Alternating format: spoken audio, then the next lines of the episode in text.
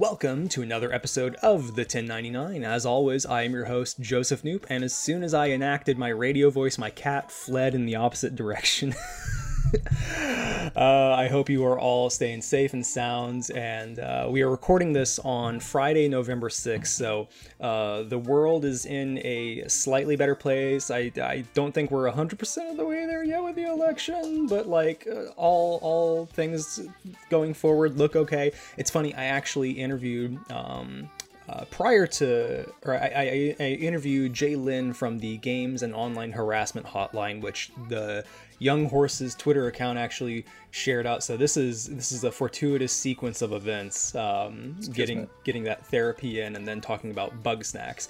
Uh, but yeah, if you haven't guessed, if you haven't guessed already, this house has been singing the Bugsnax theme song for uh, the last 48 hours straight, uh, or last four months straight, depending on how you look at it. And Excellent. to to that end, I have uh, Young Horses president Philip Tibitoski. How you doing, Philip? I'm doing pretty good this morning. How are you? I'm good. I hope I got your last name right because I'm I have a, a, very Dutch last name, and I want to make sure that uh, I represent all weird last names properly. Yeah, you you got it right. Um, I Hell still yeah. have people who I've known for years who say Towski or like they added a, a W or something like that, but you got it. Awesome the the weirder one lately. People have been getting my last name right, uh, Knoop, but they've been hmm. misspelling my first name with a J O E S E P H, and I'm like, when in the history of ever has that been how this name like? Go go back to your Bible and read Joseph and the Technicolor Dreamcoat or something for God's sake. but yeah, uh, I am very grateful to have you on the show. I know you guys are insanely busy. Uh, Bugsnax comes out on the 12th of November, I believe. Yep. Yep. Uh, and we're here to talk a little bit about the road to Bugsnax and just some of the game design elements that you know make up a, a game like that from Young Horses. And uh, Philip, I would love to hear. Uh, I did. I didn't include this in our list of questions we went over earlier, but I, it kind of occurred to me. So, uh, Young Horse's first game, Octodad, started out as a student project, and I have a special place in my heart for student game devs and uh, that side of the industry. And uh, uh, I, have gone to the last like five GDCs uh, and always had a great time interviewing students. Uh, you guys all worked at uh, the DePaul University there in good old Chicago. what was that experience like? And, you know, what when you reflect on those uh, younger, more form- formative years, like what sticks out in your mind? Yeah, we all started. Um, everybody at Young Horses, except for two people right now, uh, went to DePaul um, for school, whether it was for a bachelor degree or for a grad degree. And uh, some of those initial years uh, and the initial I don't know, about six or seven months of the first like student version Octodad's development um, were really about uh, trying to simulate what it would be like to work within an actual game development studio mm. as uh, as students because a lot of times the students your group projects are you know only three four people um, maybe somewhere near eight uh, and the team that worked on the original octodad uh, was closer to 20 people um, and so it's like a bit of a difference because then you have leads for various disciplines even on a team that's small um, and there's a little bit more of a structure and there's a lot more planning involved in getting you know 20 people to do something rather than four where it's a lot easier for everyone to know kind of what's going on all the time with everything. Um, and so like with that original octodad the whole point was not only to simulate that studio atmosphere or studio um, structure but also to enter a game to win the student independent games festival um, category and I think that kind of framed what we were going to create in a way that was really helpful um, because we had very clear goals, a very clear like end date. We couldn't waffle on mm-hmm. when when the game would come out or no delays, no degrees. right, exactly.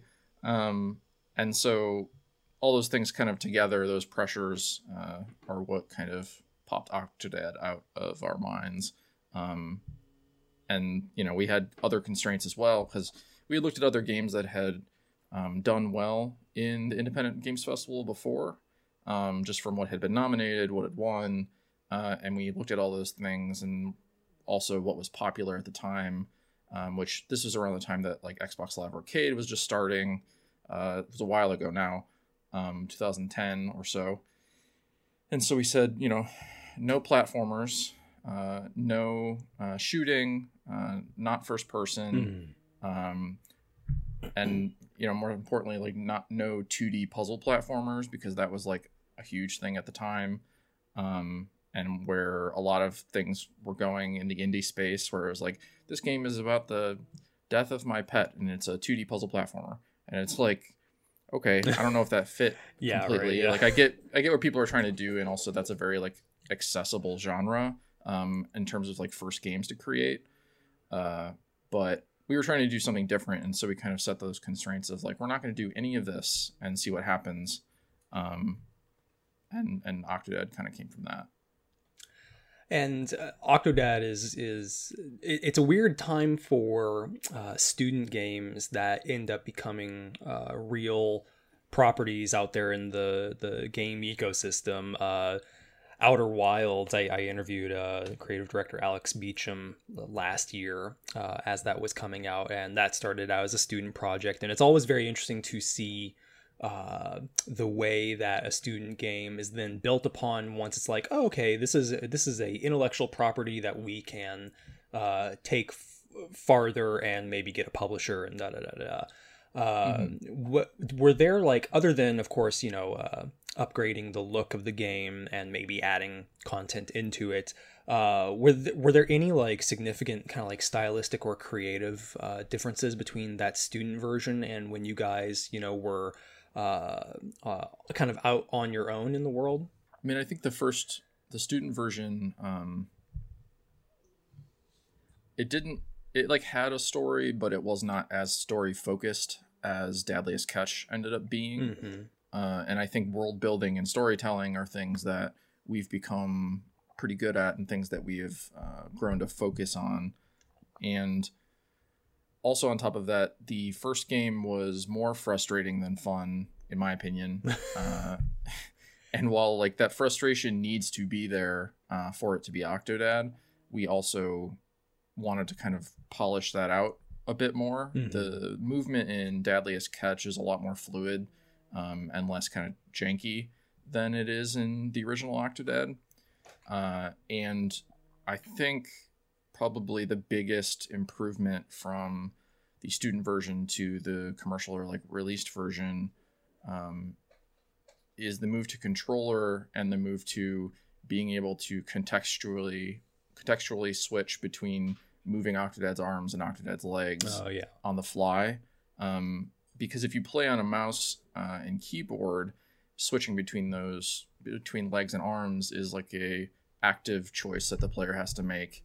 Uh, whereas on controller, it happens just depending on whether you're holding down the triggers or not to walk, and it kind of happens automatically, and you don't have to think about it as much, and it just makes the game much more fluid uh, and I guess intuitive, even even though you know it's supposed to be un, intentionally unintuitive in some ways. Um, so there's that, and then there's just us becoming better at pretty much everything we do.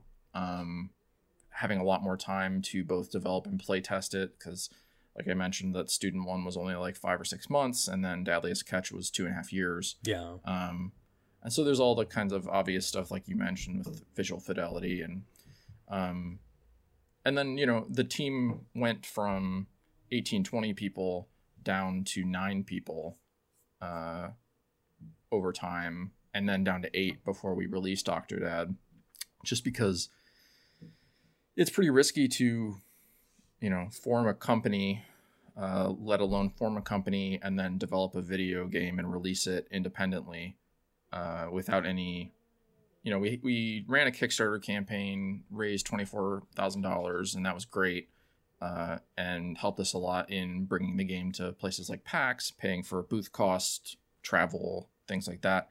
But $24000 is not enough to pay uh, you know eight people to work on a game for two and a half years um, Hmm. so i think the idea of working those day jobs that we had uh, you know, 40 hours a week and then going home and working more on this side project that, you know, may not even ever either come to fruition or be um, successful or rewarding enough for us to continue to do what we're doing now. Uh, I think that wasn't a bet that a lot of people wanted to take. Um, and so, yeah, the team size kind of changed. The the people involved uh, changed a little bit. And, mm. uh, I mean, that also forced us to make a lot of changes in terms of, I don't know, figuring out how to be more professional, I guess, have things more together, have uh, actual like planning meetings and things like that instead of just winging it, uh, even though it still definitely feels like that sometimes. Um, yeah. No, yeah, I mean, even even on like the games media side of things, like there's a there's a kind of solemn serenity about uh, understanding that like hey this is a uh, a work culture where people are going to come and go quite frequently uh, for positive or for negative reasons and um, like I, I I've told this story before a thousand times on the podcast so sorry listeners but like I I co-founded a uh, games media outlet at college uh, that like you know served a, a community of like 20,000 students um, and like we had you know 15 to 20 people like in our little staff group but you know maybe mm-hmm. maybe five or ten of those people would stick with it year to year and obviously it, it continues to evolve and it's it's funny too to think about the way that um, jumping out of that like collegiate uh, atmosphere.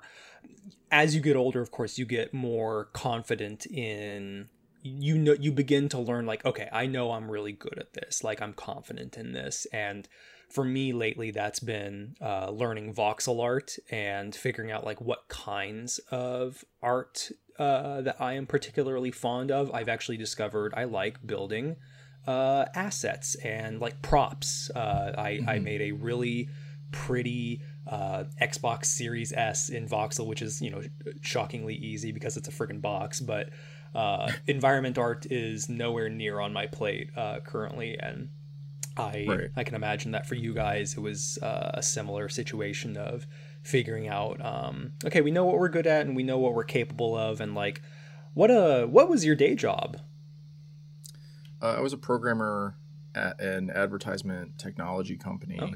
and uh, working on basically servers that would automatically bid on ad space for various companies depending on like the budgets and constraints they gave. Um, so basically, you know, like how a web page fills with ads, a lot of the time that kind of is automated in a lot of ways. Mm-hmm. So I was working on the back end of that, um, which I don't know. Like I went to school for being a programmer, um, and like it's become very handy to be able to like talk to the actual programmers on our team at Young Horses uh, and understand like what they're trying to say and you know maybe the problems they're running into or whatever. Um, but it's definitely turned out to not be the thing for me, right? to do full time. So I uh, yeah, I, I worked at a bookstore, uh, a Barnes and Noble, uh, in in Kankakee, Illinois, and uh, I I liked that job, but I knew that was like that was not the thing that I wanted to do for the rest of my life, and uh, right. thankfully managed to figure out a way to to get full time in the games media. But um, so switching the Bugsnax itself, though, I I am really really pleased to learn that you guys took you know uh, Octodad Dadliest Catch released in like 2014, and you guys took six years after that to make Bugsnax So everyone was kind of like, oh, yeah, Young Horses. So this is what they've been up to when the reveal trailer uh, came out earlier this year. Uh, which is also crazy to me that it only came out like four months ago. Uh, that, yeah. that classic reveal trailer. But can you tell me a bit about um, now that Young Horses is like what eight to ten people strong? Uh, tell me a bit about that work culture at Young Horses and how you've kind of cultivated a place that can go that long between releases and like really keep its employees healthy and happy because uh, certainly you're not the only studio that does that but like it's it seems more and more rare as uh, the industry changes well i mean i think the entire point um, or at least a large part of the reason that we created Young Horses and decided to work for ourselves, and that that was the path that we all wanted to take, was to be able to set our own kind of rules and our own schedule and um, work at our own pace. And you know, I feel like there's the there's the side of things where it's like we creatively get to do whatever we want um, in theory, but also I think the the part like you're saying that some people tend to forget about is that also means you get to work how you want. Um, and I think from the beginning we always wanted something that felt more healthy uh, and more like we weren't always sprinting to the finish. Uh, because while many of us actually haven't worked at other studios before, we know plenty of people who do, and we'd heard plenty of like horror stories from um, either friends or even teachers, because uh, we all went, um, all of us except for I think our uh, composer and um, sound effects sound designer uh, Seth. Everybody else went to in DePaul in the games program, um, and so a lot of our professors had worked in the industry before, and so they would talk about you know crunch and problems that they'd run into and stuff like that. And so we just knew that that is something we wanted to avoid if possible. Um, and then you know Octodad, it, it, luckily did well enough for us um, that we have the privilege of being able to take our time. Uh, mm-hmm. And we figured there's no reason if we have all of this potential time to try and cram something in or put something together uh, any faster than we really need to. Um, and I feel like there's a balance there between, uh, you know, not trying to rush something out in one or two years, uh, since we have you know potentially five or six to work on something, um, and then also not working on something forever to where it never comes yeah. out, um, which is you know the other side of that coin. Uh, and there has to be kind of a balance that's uh, difficult to strike, but I think you know puts us in a better position overall because you know for the most part, at least until like the last maybe month or so, when inevitably it's like, oh right, we have to we have to release this, and there's all this stuff um, that we need to finalize and whatever, and maybe then you work like slightly over forty hours a week or something, mm-hmm. but uh, we've tried to plan things out to where we were ready for this time um, and it was only a very short amount of time that maybe we worked slightly more than usual rather than uh, running everyone ragged the entire development. Because usually um,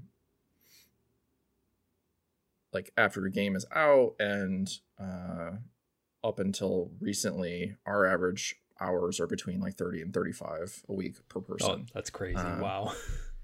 yeah, we try to keep it chill and and like I don't know, like you usually can't get much more out of a person per day than like six hours that is actually productive. Yeah, um, I, I, I find you, that all the time in in media too. It's like that that three to five uh, window, like unless you're an, an afternoon or like evening kind of worker, uh, mm-hmm. just sucks. You can't do anything. It's nap time. Yeah. like honestly, like that is the time when I'm like, man, I just want to go to sleep for like an hour or two. And like, I don't know, with our job, we can. Uh, yeah. especially now that we're working from home, it's very easy to just go lay down for an hour right. or something. Uh, but I don't know, like it's important to keep people, first of all, not resenting where they work mm-hmm. uh, because they feel like they have to be doing something at every single moment of the day, um, but also uh, keeping people recharged for when they do want to you know get something done or for the next day um, because you get diminishing returns when someone's exhausted uh, and it just gets worse and worse.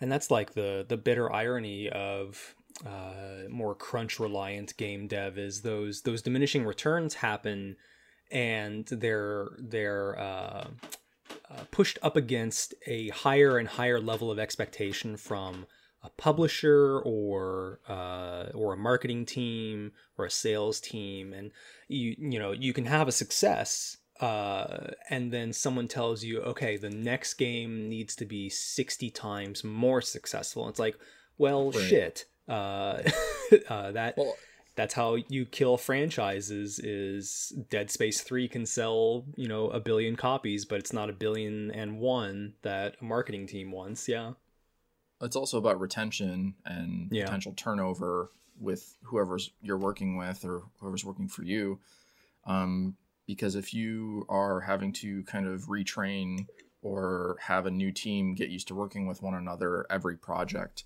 uh, that's a lot of work in and of itself, and you're kind of losing time in which you could just be creating something new, um, trying to get those teams kind of acclimated. Uh, and you know, there's obviously a huge morale loss if you're at a bigger company and a bunch of people get laid off or let go, or um, you know, you're just switching teams in and out constantly. Yeah. Uh, so I think all of those things together kind of led us to wanting to have a place where people would feel secure with their jobs, um, not feel like they are being forced to work absurd uh, hours, and also just I don't know, be feel like feel like they are valued um, by the people they work with and and for. Um, and I, I mean that even goes into our design philosophy when we were pitching um, games after Octodad internally. Uh, everyone comes with like one page treatments of ideas they have, no matter what their discipline is. Um, we take all of those things into consideration when uh, we're going forward and trying to figure out like what our next project would be. Mm-hmm. Um, and with uh, with Bugsnax uh, specifically, you know, we kind of all voted on which of those ideas we liked most, uh, and then worked to figure out which of those uh, we would actually prototype, and then what we would make. And even when maybe we land on something where, hey, not everybody is entirely bought into this initially, we then look for things like, well, how do you want to like? Do you have a skill you want to learn, or do you have something you want to improve upon? Yeah, um, just professionally that uh, we can somehow kind of work into the project so that in between the time that it takes you to warm up to it, um, you're at least, you know, improving as as in whatever craft that that person uh, is focused on. Yeah. Uh, so that you kind of, I don't know,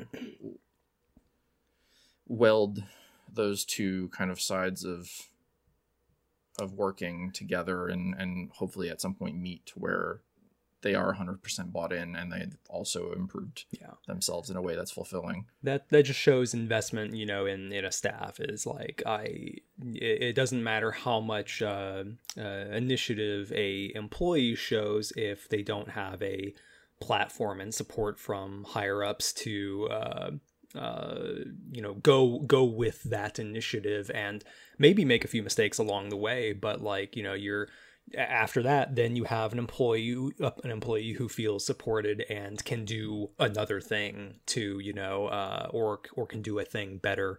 Um, yeah which is is really important in these days where you know people burn out before they're 30 or something.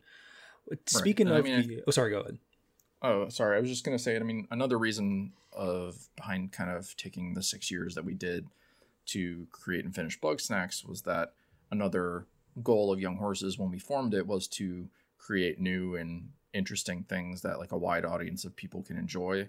Um, and going out of our way to do things that maybe if you pitched internally at another studio, people would just kind of give you side eye and ignore you. um, uh, and just trying to go out of our way to do stuff that like only we would attempt um, in theory. And that takes, you know, time and experimentation and giving yourself the room to do it. So yeah, I, uh, the former host of this podcast, Josiah Renaudin, and good friend and former uh, apartment roommate of mine, um, uh, now works for EA, and uh, in kind of like their uh, developer relations uh, section.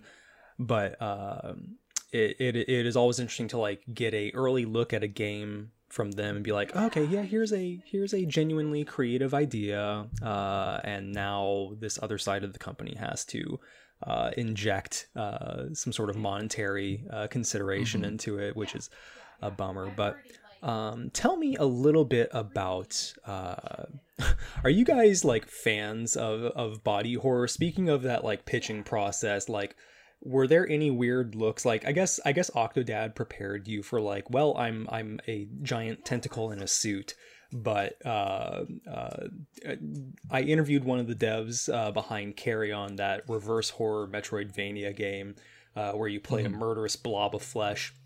And it was just really interesting to see like how they tried to gamify the thematic elements of being a giant blob flesh monster. And uh, uh, Bugsnax is a different beast than that, of course, but like it, it it is weird considering like all these little Muppet creatures, the Grumpuses, uh, you know, are like really thrilled about having their bodily autonomy uh, changed into French fries and Doritos and and whatnot. Uh, what? Yeah, tell me a little bit more about that pitching process and like, were there dark thoughts bubbling up when you guys started brainstorming like what the realities would look like? Yeah, I mean, there's the game was originally kind of three separate sets of mechanics that could have been three separate games on their own.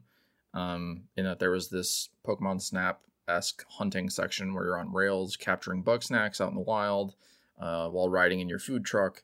And then there's the second section where after you've done that, uh, you have to kind of prepare the Bugsnax in maybe like a cooking mama type style, uh, where you're paring them down to their essential like ingredients or what you would actually eat or feed someone and then you get back to the town which was supposed to be more like animal crossing or uh, the sims and you feed these grumpus characters mm-hmm. the Bugsnax and it changes their kind of behavior within that town um, and so originally the loop was that and uh, you would you know use what you caught uh, to influence what happens in the town to some end goal.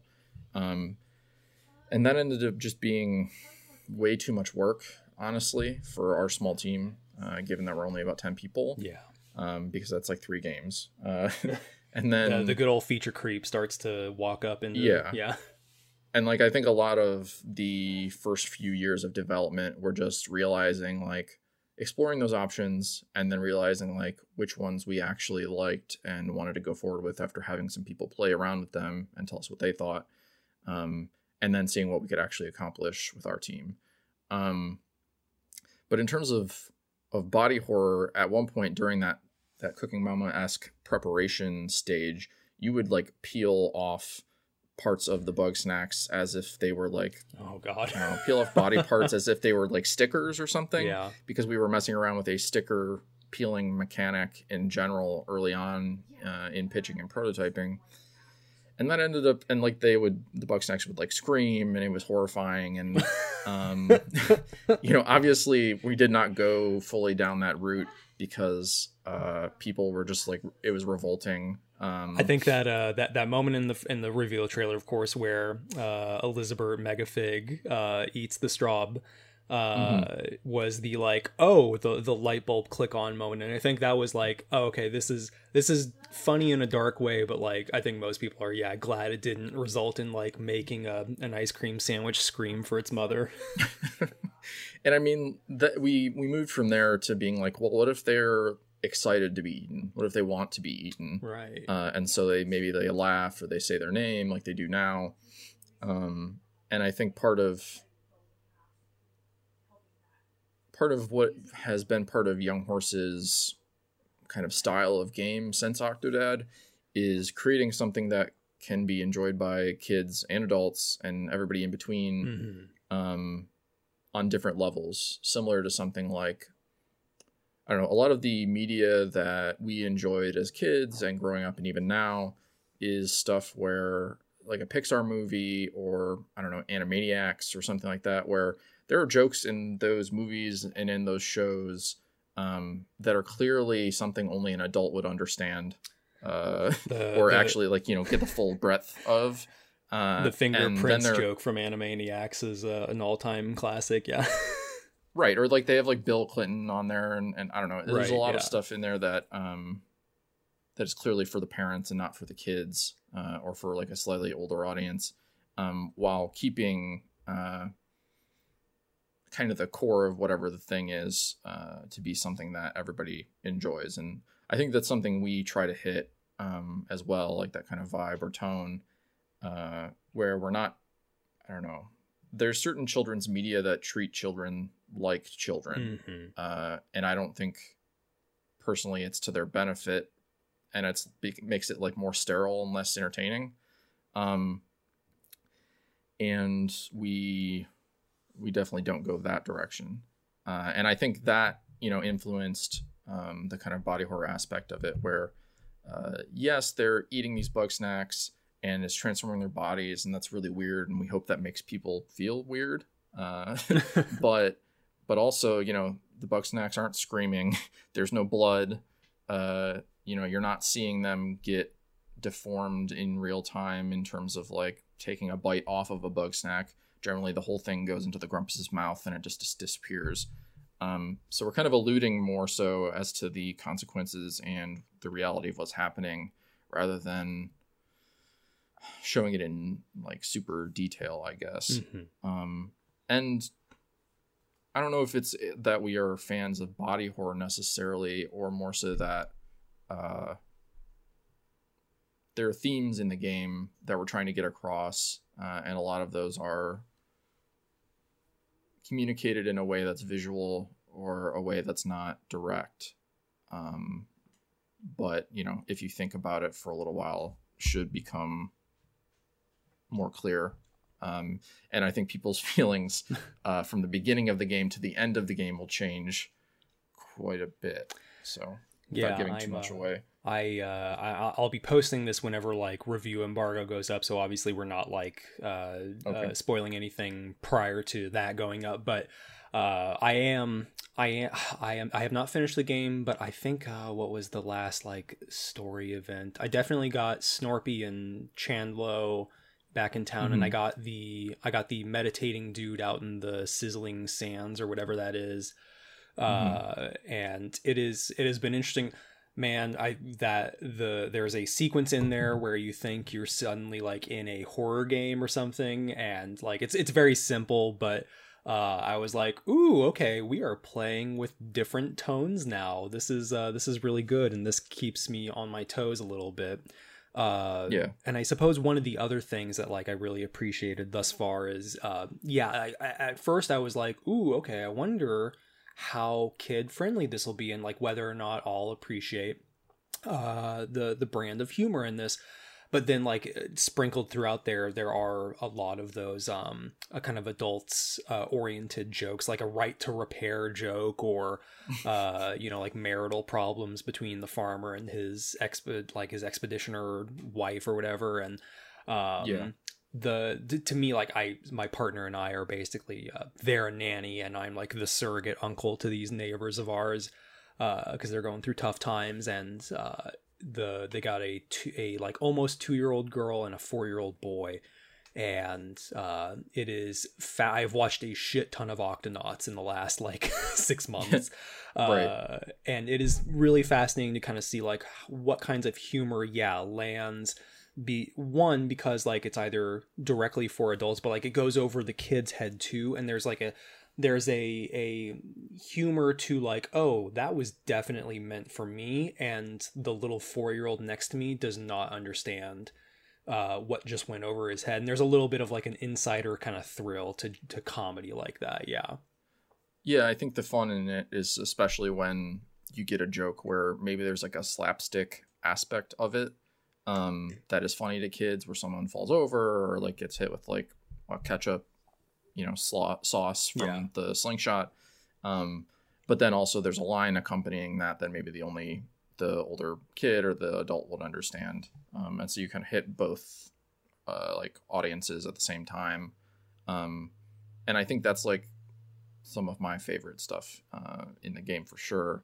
And then, I mean, in terms of the game going from one tone to some others that people maybe don't expect, uh, we did the same thing with Octodad, Mhm. uh, which I think not everybody makes the connection there that that's kind of our thing, um, in that it is a very bright and cute game on the surface, but there are definitely things we have to kind of say with it.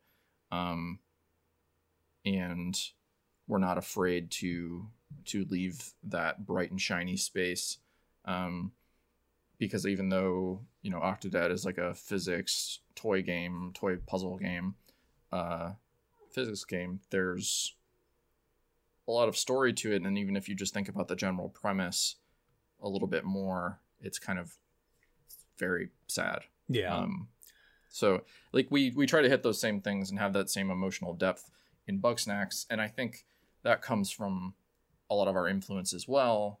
Um, because you know there are things like Adventure Time and Steven Universe that are for kids, but they also explore a lot of those more I don't know complex feelings and themes uh, that I don't think an adult, uh, if they just take a glance at it, would expect.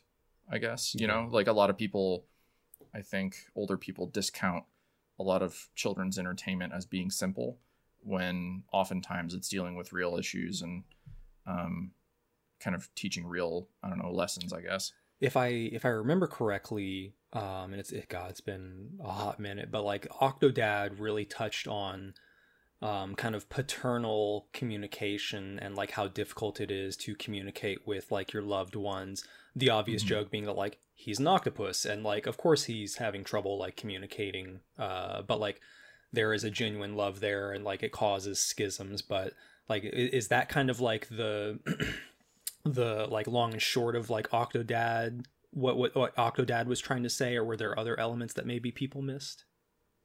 That's part of it, um, for sure. And what was interesting about Octodad is that initially it was about um, kind of hiding who you are, feeling out of place, uh, feeling other, and trying to fit in. Um, and that definitely existed in the student version, but I don't think we knew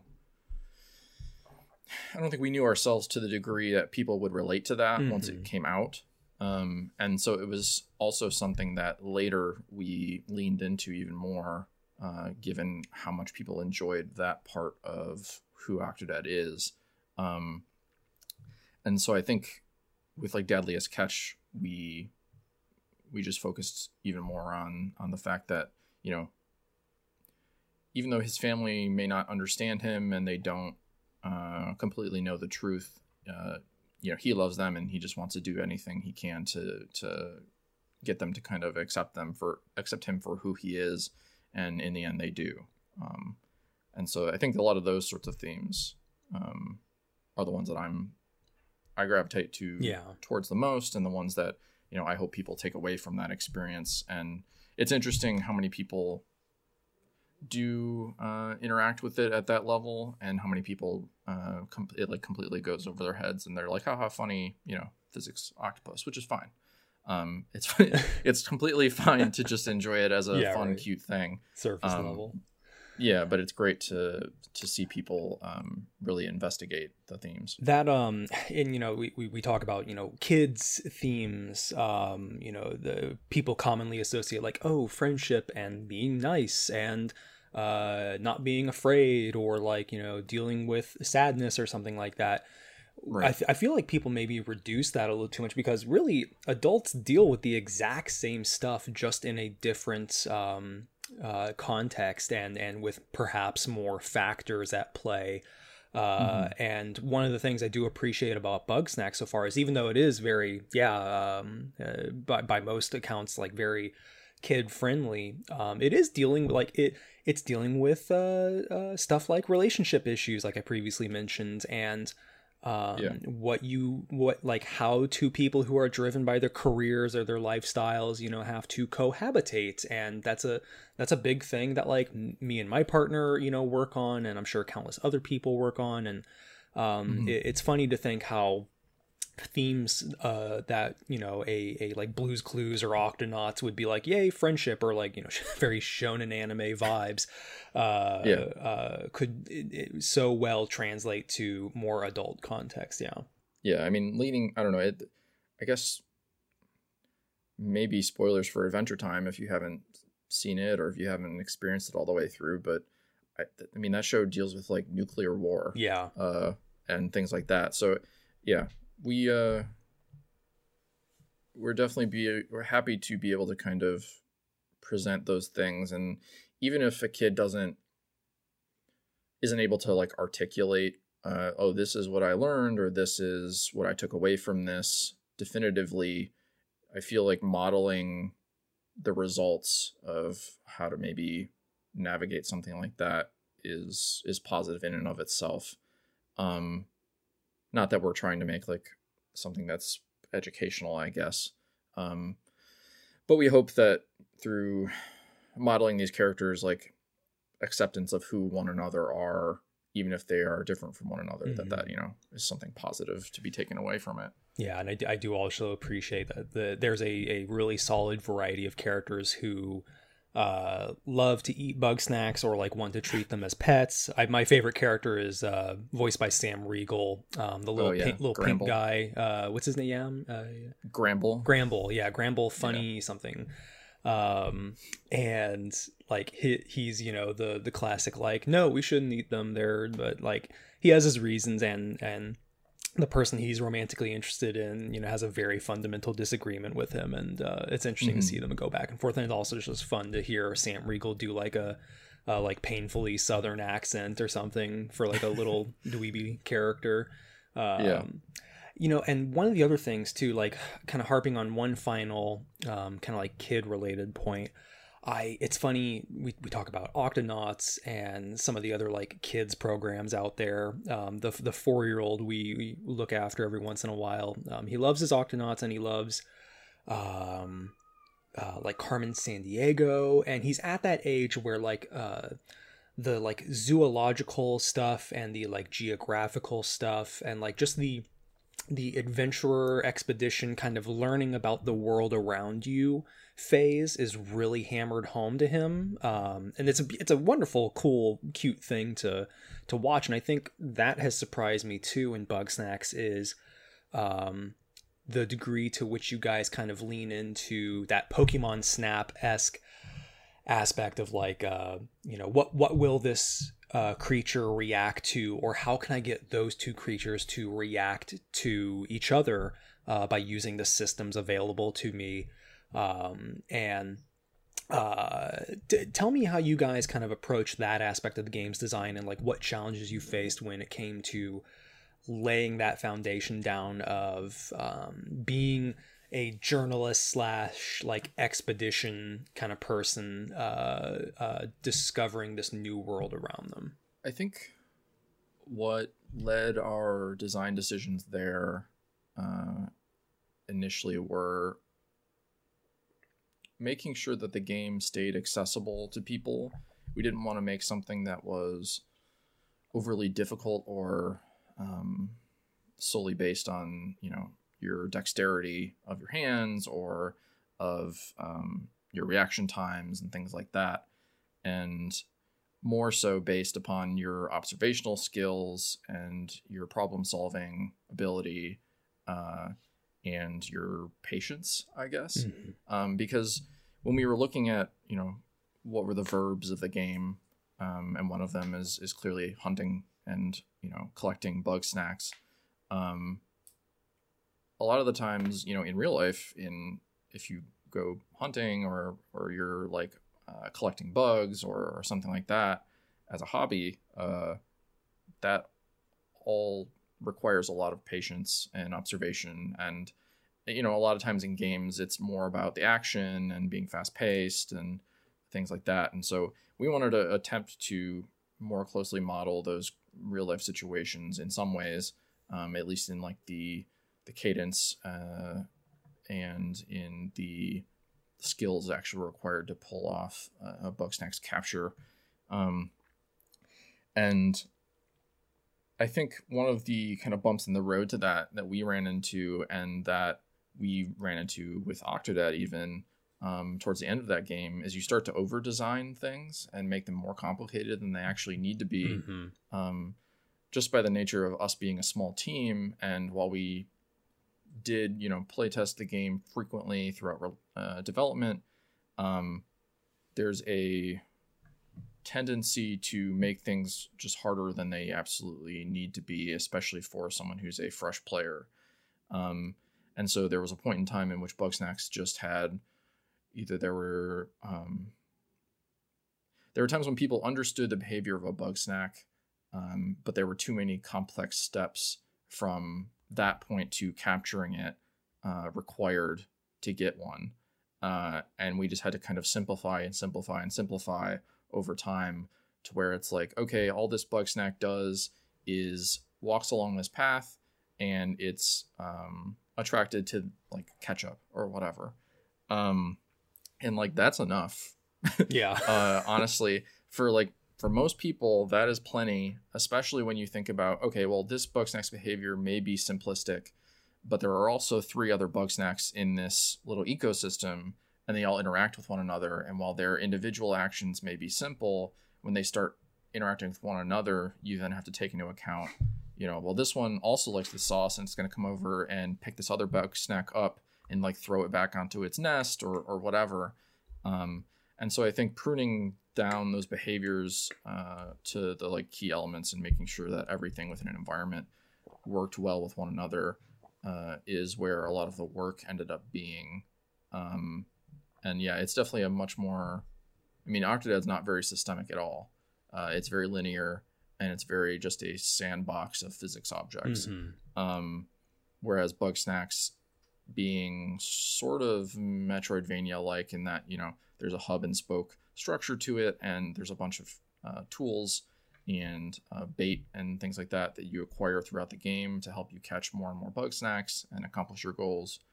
Um, there's just a much more systemic approach. Um, and, and also, originally, a lot of the Bugsnax um, interacted with one another kind of inherently or uh, like you could walk into an environment and they were already just kind of doing stuff to one another in how they behaved in that level Mhm. and that ended up being extraordinarily confusing to people Yeah. um, as you could expect uh, which for some reason didn't you know it wasn't obvious to us initially given that we'd never made anything besides octodad before and we'd never made a first person puzzle uh, hunting feeding game before um, and so it took us a while to realize that okay so these Bugsnax should have basic behaviors of things they're doing but generally they are just they're on this path or they're flying around over here in this area.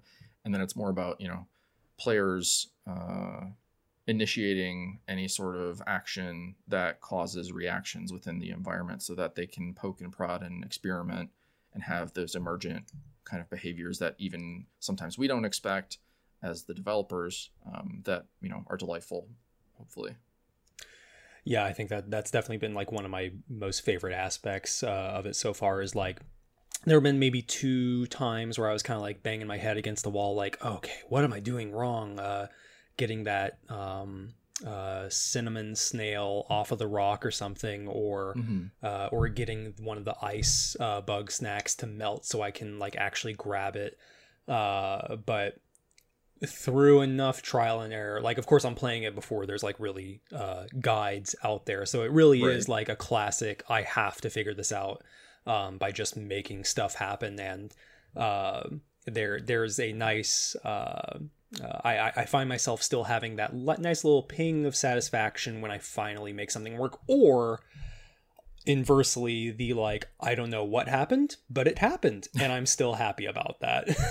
right uh, yeah that was a lot of the testing leading up to uh, kind of finishing the game and making the game in general is not only the like main thread of the story of the game and making sure people can get through it Mhm. but also all of the individual small threads of making sure people understand the kind of logical cause and effect of their actions and being able to figure out um, how to catch each and every bug snack in a reasonable amount of time. It's I don't know throughout developing games in general, you start to learn how to sit back and kind of shut up and just let people do their thing. Mhm. Um, even though it can be excruciating to watch someone, you know, try and fail at something thirty times, um, and trying to find like sweet spot at which the it's like the right amount of trial and error. Um, and we don't always do it perfectly, but I feel like we did a a pretty good job. Uh, and then you know, seeing those emergent things um, come from all of that those interactions and the right amount of chaos, basically. Um, which I feel like we got pretty good at balancing uh, a correct amount of chaos in a game from from Octodad, and feel like this game built on that experience. For sure, I was like, "Yep, this is uh, uh as as soon as like a, a praying mantis made of like Doritos and burritos like chase me and like." I figured out a way to get it off of a rock so it would fight with a, a Bugsnax it didn't like. Uh, I was like, this this feels like the Young Horses game I was expecting right there. Yep. Uh, Yeah. I think I've got you for maybe 10 more minutes, so I don't want to keep you too much longer, but uh, I would love to ask maybe uh, so there's like about a 100 bug snacks, or a little over a 100 Bugsnax. Uh, what was too crazy or stupid that it had to be left on the cutting room floor? I mean, a lot of the time when we were creating Bugsnax, um, it was there were some that were like very clearly like, oh, it is this actual bug or insect Mhm. meets this actual piece of food um, of some kind. Uh, and there were those ones um, like the Shishkabug makes a lot of sense in that it is well, I don't know if it makes a lot of sense, but it's a it's a sh- shish kebab uh, meets like an ant. Um, but then there are other things that are like snack pods that are uh, basically little I don't know variety packs of of snacks, yeah, little like, uh, little snack Chex chip bags. type Yeah, thing. I actually yeah, that you just that, find. that threw me for a loop. Uh, the first time I got one, I was like, "Is this like an item? Oh no, this is like a this is another living thing." Yeah, and so it, I think we tried our best to come up with as many of them that actually made sense. Um, and then there are other ones that are just clearly like, I don't know, we want this and it's funny, uh, and so we're just gonna put it in the game.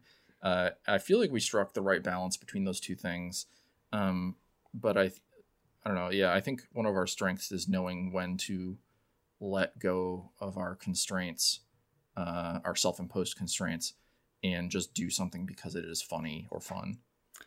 Yeah, I think like you know, uh, of course, a, a, more classic series like Pokemon. Uh, even for all the like iconic Pokemon that come out of that, there are still a few where it's like this was just an artist who said, you know what, I want this in there. Like uh, Tauros, Right. that's just a wildebeest or something. Uh, uh, or like I remember one of the more recent gens had like a Pokemon that was basically like a fetus, uh, like stuck inside of a womb or something like that. I was like, whoa, okay. Okay, yeah. Uh, I mean, now you have the ones that are just like it's a sword, it's a yeah, pile yeah, of like it's an item. What? Okay. right? Uh, jeez, yeah, no, I um, I have uh one suggestion if you guys ever make Bugsnax DLC, and uh, maybe maybe it's in the game already. Um, the snack pods are kind of a, an example of this, perhaps, but I really think that, and I say this as the the son of a uh, very like Polish Irish Chicagoan guy. Uh, Yeah. You need to have a bug snack in there that is basically a clump of ketchup packets that have been left in a drawer for like ten years, um, Oh, and that like you're a yeah, yeah, and, yeah. yeah, and and your father is still like, oh no, they're good. You can still use them. Yeah, Those are fine. yeah, Yeah. those are fine. From like a Red Hot Ranch or something like that. Yeah, yeah, Uh, or it's just McDonald's ketchup at that point, or maybe like Portillo's sauce packets or something. But uh, Yeah. and you know, I think we'll we'll end on uh, speaking of Chicago area stuff. Uh, I I have a real big fondness for the Chicago game dev scene. You know, I I grew up there, uh, moved uh, to California about a year and a half ago. Um, but I, I went to stuff like Bit Bash, which is a great uh, event for indie studios, and I'm friends with a couple of people over at Trinket who made uh, Battle Chef Brigade. Um, Yeah. Know one or two people from Iron Galaxy, of course. Uh, for you guys, what's it been like, kind of growing up in the Chicago dev scene? Because I, I, uh, for better or worse, I think you know a lot of people overlook it uh, and just think you know oh it, oh coastal or maybe uh, uh, some other cities, but I I just love the Chicago scene so much, and I'm curious like what you guys have experienced growing up there. It's been interesting for me personally because uh, I moved here in about 2009 for school um, and have been here ever since. Um, and in terms of, and so I don't like, I now have a lot of ties to Chicago Yeah. and feel like a Chicagoan. But uh, other than that, it's interesting because of the immense amount of history here um, between like Bally and Midway and all those companies that aren't really around anymore um, but also now like WMS and some of the like um, gaming uh, uh, scene here um, in terms of like um, you know like slot machines and things like that. Um, but then there's also you know Jelly Jellyvision and uh, Jackbox and like you mentioned and Iron Galaxy and NetherRealm is here and with Mortal Kombat, which I don't think a lot of people realize that Mortal Kombat is uh, still out of Chicago. Yeah, right. Um, I don't know. There's like a enormous community, and then like you mentioned, we have all the the indie teams and games um, with Trinket, with Battle Chef Brigade, and um, William Chyr is here with, uh, with uh, his game Manifold Garden, um, and uh, you know, Raise the Dead was originally out of Chicago. That just came out with Ragtag uh, games, and the community overall has been like exceptional um, and we spent like with Octodad a lot of time going to Indie City Games meetings and um, showing things off with the IGDA here, uh, things like that. And then you know everybody goes to everybody's play tests uh, and gives feedback and is very welcoming and kind of open to help out um, within the smaller teams that you know everybody kind of shares information even is is like essential and very helpful, mm-hmm. especially if you're running your own small business. Of like, here's you know like everybody talks like here's who to work with, here's who I'd avoid, that kind of stuff. Um, that stuff is invaluable, really, um, because it's kind of easy to get, uh, I don't know, tricked when you're this small and you don't have, um, you know, an expensive lawyer to check over every single thing or whatever. Uh, so that kind of stuff is great um i don't know it's overall it's just been very and then like you know things like bitbash where people get to to celebrate yeah. um, all the local games and even game uh, smaller games from outside of chicago that get to come here uh, those things have been fantastic or train jam uh, started here uh, i mean it didn't start here but you know the like, train yeah, goes f- from here to san francisco there, yeah. Yeah. And so you know when train game was going on pre-pandemic we always had a ton of amazing developers from literally around the world um, come and hang out in chicago for at least a couple days and they um, you know often showed their stuff off at bitbash as well. Uh, so there's that. Um, and then actually within our office building um, where our young horses office is the uh, indie city co-op is right there oh um, cool uh, run by uh, Ryan Wiemeyer, who uh, put out Organ Trail, um, which is like the zombie Oregon Trail mm-hmm. game. Um, and then uh, I don't know. There's just like there's a lot of people in Chicago making video games, big and small, um, and it feels, for the most part, like everybody supports everybody um, really well. Like you know, I'll have lunch or a meeting with Dave Lang from Iron Galaxy and like ask his opinion on things, or um, talk to like Josh Tsui who used to be at Robomodo. Um, and I don't know, it's it's good to get those types of um, those those like mentorships almost. Yeah. Um, where you can just kind of bounce ideas off of people who have a lot more experience than you. Um, the same thing with with DePaul, like uh, we had advisors on the original Octodad game who were professors at DePaul, um, Patrick Curry and Scott Roberts, um, which was like kind of on the art and then the design side. And then Patrick had also had a lot of game uh, industry experience because he had worked at Midway and um, stuff like that. And so there, I feel like we avoided a lot of initial pitfalls just from all of that uh, collective shared experience.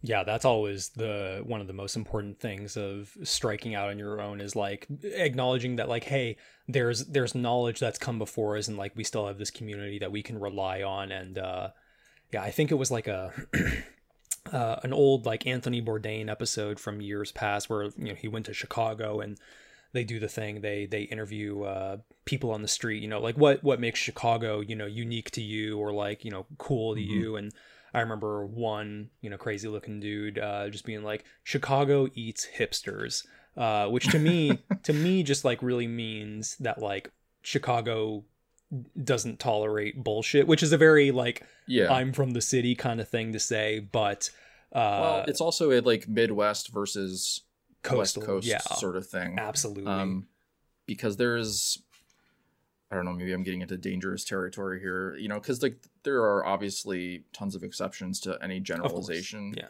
but uh, there is a definite tonal difference between uh, working with and talking to people here in Chicago and in the Midwest in general, and then talking to people on the West Coast. Uh, I, I hear it talking to you too, and I mean that as a compliment. You know, there's a there's a tonal difference between the way that uh, you and I are chatting, and hopefully, like, feel a little more comfortable knowing that we're both from Illinois. Uh, and, Yeah. yeah, I mean, I think it's just a product, being a product of your environment and like what you have to contend with, because it seems, to me at least, that on on the West Coast you have to be you have to be more like bombastic and kind of um, confident in order to just get by and be noticed.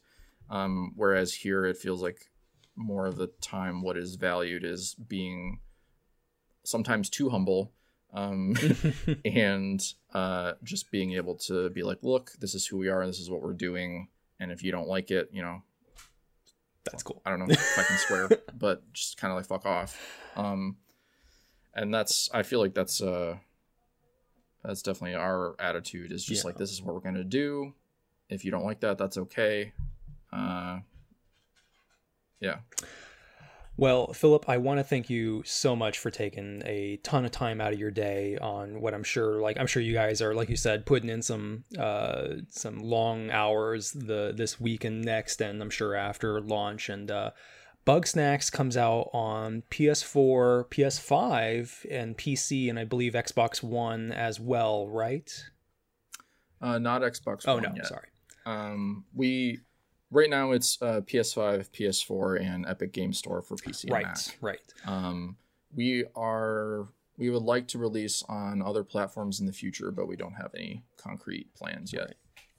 Well, yeah. If uh, if people want to follow Young Horses or yourself, uh, uh, where can they find you guys? So you can follow Young Horses on Twitter at Young Horses. We somehow got that handle. Um, you I- can find us on I, w- I was googling, you know, like previous Young Horses interviews, and of course got like some weird, like literal horse trainer interviews, and I was like, okay, I gotta, I gotta like add games into there or something. Oh yeah. At, at first, we started getting like when we formed the company calls from people asking us about actual like equestrian like horse stuff, asking us if we were like a stable or something, no, no, we Um, only deal with octop- octopuses. Yeah. which was funny. And you know, we got like magazine like automated magazine subscriptions to weird horse stuff, oh, jeez. um, which is kind of fun. Yeah. But um, but yeah, you can also find us on Facebook if you search Young Horses Games. Um, and on Instagram at Young Horses Games or at younghorses.com uh, or octodad.com. Uh, and yeah, uh, if you want to take the uh, the leap and follow me and hear me or read me blather on about whatever it is, um, I'm at ptibs ptibz on Twitter. I saw. I, I went to your account and uh, looked up. Uh, uh, was like, okay, he's tweeting endlessly about the election. I, I like this man already. yeah. yeah yeah that's definitely the tone of it right now Right now, yeah. usually usually it's me talking about like destiny or something or whatever i'm There playing you go. Yeah. All right, folks, and you can find the 1099 podcast at the 10, the 1099 podcast on Twitter. You can find me at Joseph Knoop. That's J O S E P H K N O O P. Make sure to uh, leave a review, rate the show. That helps us climb the charts. Let us know what you think on Twitter and all that. Uh, give us guest suggestions if you like. And uh, you can find us on Spotify, iTunes, SoundCloud, all the usual podcast platforms. Take your pick. And I hope you all stay very safe and sound and go ahead and play some Bugsnax and uh, contemplate the the future of having fries for limbs. Uh, it's a great it was a good time. I, I really enjoyed it and I'm excited to jump back into it and actually finish it.